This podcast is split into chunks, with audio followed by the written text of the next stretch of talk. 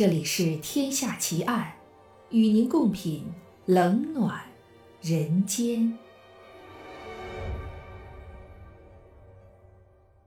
各位听友，大家好，您现在收听到的是《天下奇案》，我是暗夜无言。今天为您带来的案件是二十八号木屋谋杀奇案。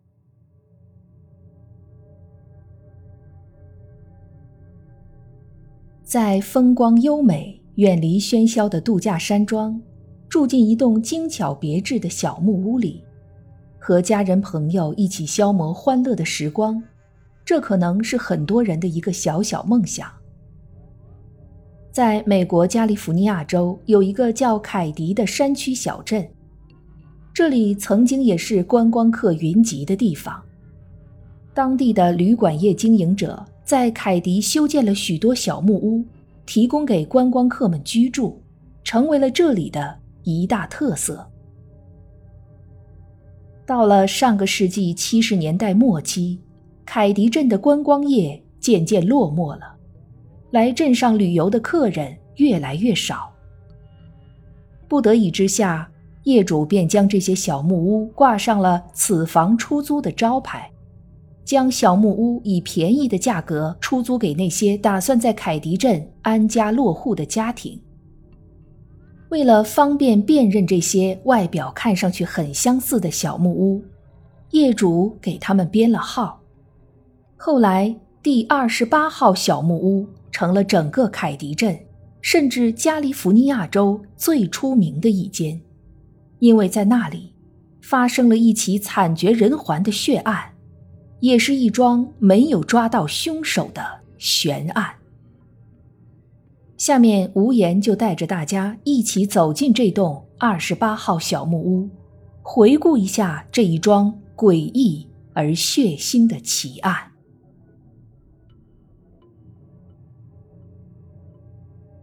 一九八零年年底，三十六岁的单亲妈妈苏珊夏普。带着他的五个孩子租住进了凯迪镇度假村的二十八号小木屋。这里距离城市有些远，生活的确不算是很方便，但因为房租很便宜，而且周围的风景的确不错，所以苏珊夏普对这个新家还是很满意的。她鼓足勇气，带着五个孩子离开她家暴的丈夫。打算在这个幽静的小镇重新开始生活。虽然身边没有了父亲，但能和母亲在一起，又远离从前一地鸡毛的生活，孩子们也都很高兴。最大的孩子是十五岁的哥哥约翰，他很快就在当地的学校交上了新朋友达娜，两个人几乎是形影不离。二儿子十岁的瑞克和三儿子五岁的格瑞格，这两个小家伙也交上了新朋友，就是租住在二十六号木屋的邻居斯马特家的儿子贾斯汀。斯马特家搬到小木屋的时间和苏珊夏普他们家差不多。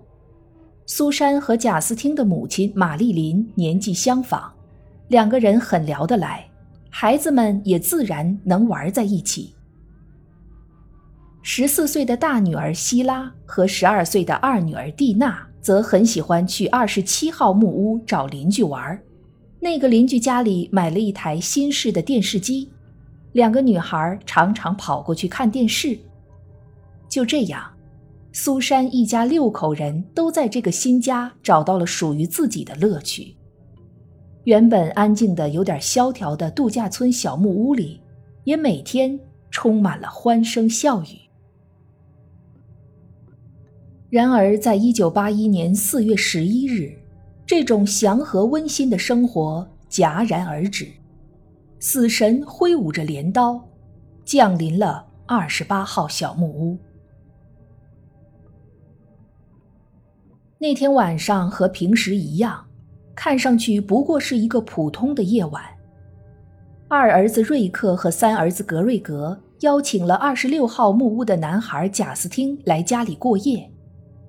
三个小家伙在男孩们的卧室里玩着游戏，一直到苏珊来提醒他们，已经到了该睡觉的时间了。将两个儿子和他们的小客人都哄睡着了之后，苏珊回到客厅，等着大儿子约翰回来。约翰和哥们达纳去了邻近的城市玩，再过一会儿，差不多也该回来了。苏珊一边喝着刚煮好的热茶，一边想着：男孩就是相对让人比较放心，晚上和朋友到远一点的地方去玩也没有关系，只要准时回家就好。然后他又想到了两个女儿，希拉和蒂娜，真的是很喜欢看电视。今晚他俩又去了二十七号木屋的邻居家，而且还打招呼说晚上不回来睡了。苏珊抬起头，从客厅的窗子可以直接看到隔壁的二十七号木屋，只不过那边的灯已经熄了，看来女孩们已经睡了。只要约翰和达娜一回来，他们也就都可以去睡觉了。和从前要天天面对家暴的丈夫相比，如今这样的生活让苏珊觉得非常快乐。留宿在二十七号木屋的希拉，这一觉睡得非常踏实。以前父母天天吵架，这让他的睡眠质量变得很差。但自从来到了凯迪度假村的小木屋生活，夜里那种安静到几乎听不到任何声响的环境，立刻治愈了他的失眠。在二十七号木屋和邻居用过早点之后。希拉向他们告辞回家。当他推开家门进入客厅的时候，可怜的女孩几乎吓得昏了过去。她不停地发出一声又一声歇斯底里的叫声。听到声音的邻居们很快冲了过来。二十八号木屋客厅里的场景把这些成年人也吓呆了。客厅中央的地毯已经被血液染成了黑色，四周的墙壁上到处都是喷溅出的血迹。苏珊·夏普和大儿子约翰，约翰的好朋友达纳，血肉模糊地躺在地上，三个人已经死去多时。有的邻居立刻拨打了报警电话。而另外一些邻居立刻想到了苏珊其他的孩子，可当他们推开卧室门的时候，却意外而又庆幸地发现，二儿子瑞克、三儿子格瑞格和邻居小孩贾斯汀三个人竟然安安稳稳地睡着，就好像卧室和客厅处在两个截然不同的世界里一样。警察和验尸官很快赶到了现场。经过一番勘查，警方在现场及附近发现了一把气枪、一把菜刀、两把锤子以及一卷医用胶布。很显然，罪犯是有备而来，而且根据凶器的数量判断，凶手应该不止一个人。三位死者的手脚都被电线绑得结结实实。嘴也被胶带封住了，可能正是因为这样，睡在卧室里的孩子们才没有听到任何的响动。根据验尸官的验尸结果，苏珊的头部曾经受到枪托的猛烈撞击，他和约翰都是被割喉而死的，而达纳的头部也多次受到重创，最后被人勒死。最令人惨不忍睹的是，三位死者在死之前都被人用一把不太锋利的切牛排的刀反复的捅，直到这把刀卷刃弯曲，才被丢在一边。三位受害人的身上布满了鲜血淋漓的伤口，一片血肉模糊。三个人已经被绑得失去了反抗的能力。对毫无反抗能力的被害人施加这样残忍的伤害，凶手简直是残暴到没有人性。这桩突如其来的惨案让凯迪度假村的所有住户们人人自危。苏珊才搬到这里几个月，她性格开朗，为人大方，孩子们也都听话可爱。究竟是什么样的人会用如此残忍的手段杀害他们呢？一想到凶手在夜深人静的时候，人不知鬼不觉地潜入度假村，甚至凶手有可能就在他们中间，这让邻居们都觉得坐立不安。警察也对二十八号木屋附近的住户进行了逐一排查，每个人都说。昨天晚上和往常一样安静，没有人听到有任何异常的响动。而这些回答更让人觉得寒毛倒竖。那些小木屋彼此之间距离很近，就在他们熟睡的时候，身边却发生了这样残暴的杀人事件，而他们却毫无知觉。警方在勘察现场的时候发现。在三个小男孩睡觉的卧室门的把手上有一个很明显的血手印儿，这是不是代表着凶手曾经打开过卧室的房门，但却不知道为什么突然良心发现，从而放过了卧室里睡着的三个小男孩呢？从凶手对待被害人的残忍程度来看，这种良心发现的概率几乎为零。那么，其中必然有隐情。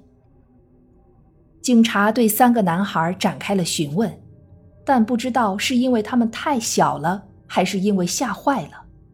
瑞克和格瑞格一直说他们睡得很早，根本不知道外面发生了什么事儿。而来二十八号木屋过夜的邻居小孩贾斯汀则显得有点反常。他的供词前后矛盾，他先说自己认识凶手，后来又改口说什么也没看到，然后又说做梦梦见苏珊被害了。到了最后，贾斯汀又将前面的说法全都否认了，说自己睡着了，什么都不知道。警方对贾斯汀进行了测谎，测谎的结果显示。这孩子从头到尾都在说谎。不过，因为贾斯汀只是一个十岁多点的小男孩，还是未成年人，他的所有证词在法律上都不足采信，所以警方便没有再继续询问下去。这一桩惨案因为没有足够的线索，很快便被搁置了。这一搁置。就是三十多年，直到二零一三年，警方才重新启动了这桩悬案的调查，而这一次重启，让很多惊人的线索浮出了水面。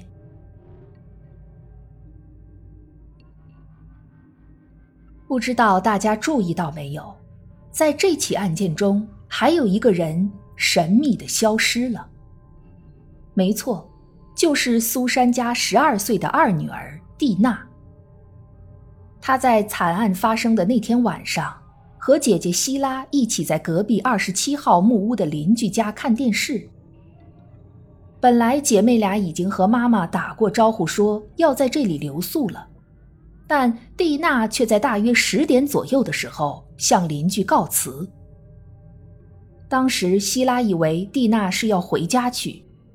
二十八号木屋和二十七号木屋，也就是几步路的距离，希拉便没有任何担心的让妹妹独自一个人离开了。而那天晚上，蒂娜根本没有回家，就此失去了踪迹。警方在重启案件调查时，发现三十年前的案件资料丢的丢，破的破，保存的一塌糊涂。但其中却有一盒奇怪的录音带。这盒录音带的录制时间是案发三年后的一九八四年。那一年的三月，在距离凯迪度假村大约两个小时车程的地方，发现了人类的骸骨。有一个男人给警察局打电话说，他看到了这条新闻，认为那具人类骸骨很可能是三年前失踪的蒂娜。后来，警方经过头骨比对，证实那具骸骨的确是蒂娜的，也就是说，这起案件中的被害人增加到了四人。那个神秘的匿名电话到底是谁打来的？为什么他会想到那具骸骨就是蒂娜呢？这是巧合还是另有隐情？而当年的蒂娜为什么没有回家？又是谁将他杀害并抛尸到那么远的地方去呢？警方在重启调查后还发现。当年的警方在办案的时候，曾经有一个人是重点怀疑对象。这个人就是住在二十六号木屋的男主人马丁斯马特，也就是邻居小男孩贾斯汀的继父。马丁斯马特和被害人苏珊一家都很熟悉，他的儿子当晚还留宿在苏珊家。如果他进入二十八号小木屋，应该非常容易。苏珊甚至都不会有任何怀疑，所以才没有发出任何响动。此外，马丁斯马特还和警察说，他们家丢了一把锤子，后来被证实和在犯罪现场发现的锤子一模一样。这会不会是他贼喊捉贼呢？最重要的是，三个小男孩没有被害。这会不会是因为自己的儿子贾斯汀就在那间卧室里，马丁斯马特因此而放过了另外两个小男孩呢？而贾斯汀前言不搭后语的供词，会不会因为他看到了凶手就是自己的继父，从而打算为他进行隐瞒呢？当年这些疑问虽然在警方的心头盘旋，但毕竟。都只是猜测，而没有证据的猜测是不能给任何人定罪的。所以，马丁斯马特虽然有着很大的嫌疑，但却从没有因此而被指控过。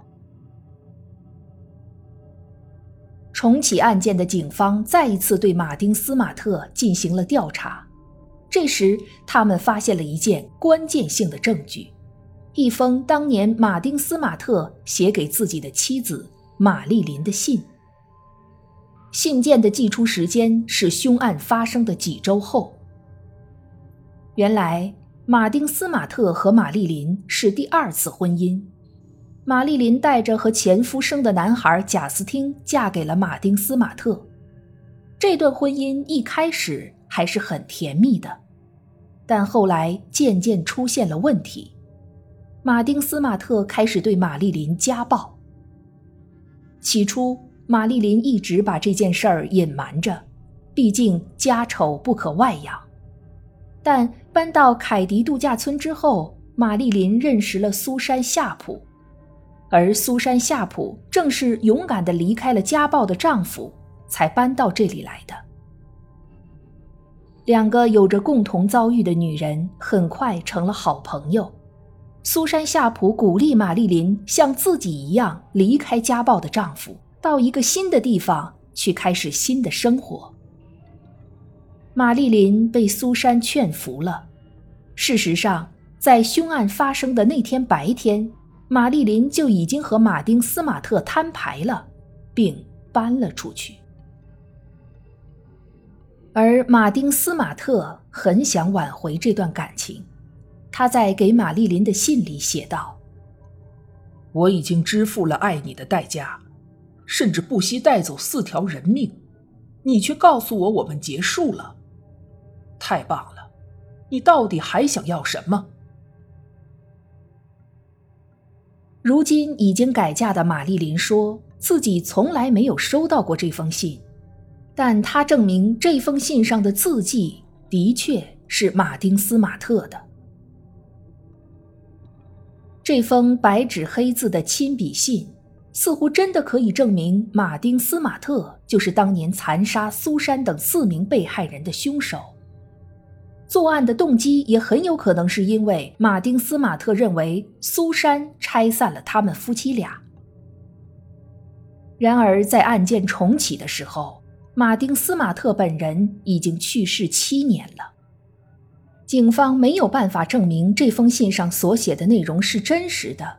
还是当年马丁·斯马特在随口吹牛胡说。当然，也有警察认为马丁·斯马特不可能是凶手。如果他真的计划好了要杀掉苏珊，那又为什么在那天晚上允许儿子贾斯汀去苏珊家过夜呢？马丁·斯马特虽然是贾斯汀的继父，但周围的人，包括玛丽琳，都认为。马丁·斯马特对贾斯汀的确很好。还有，蒂娜的失踪和死亡又怎么解释呢？如果凶手真的是马丁·斯马特，他大可以直接杀掉蒂娜，又为什么要把蒂娜的尸体扔到两小时车程以外的地方去呢？当年警方在询问邻居的时候，已经证明了马丁·斯马特根本没有离开过度假村。他应该没有抛尸的时间。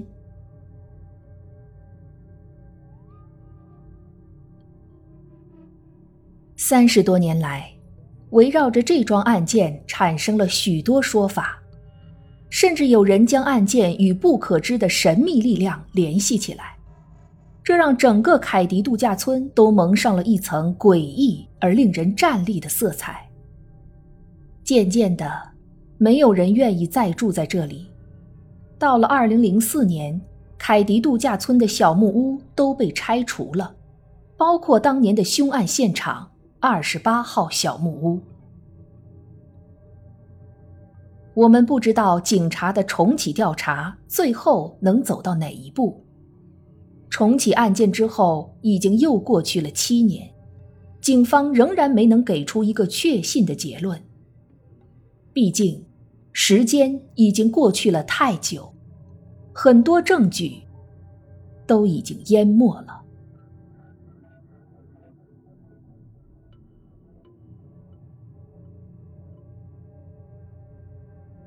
这一集的节目到这儿就结束了。如果你喜欢我的节目，请关注我或订阅我的专辑，谢谢。我是暗夜无言，让我们下一集再见。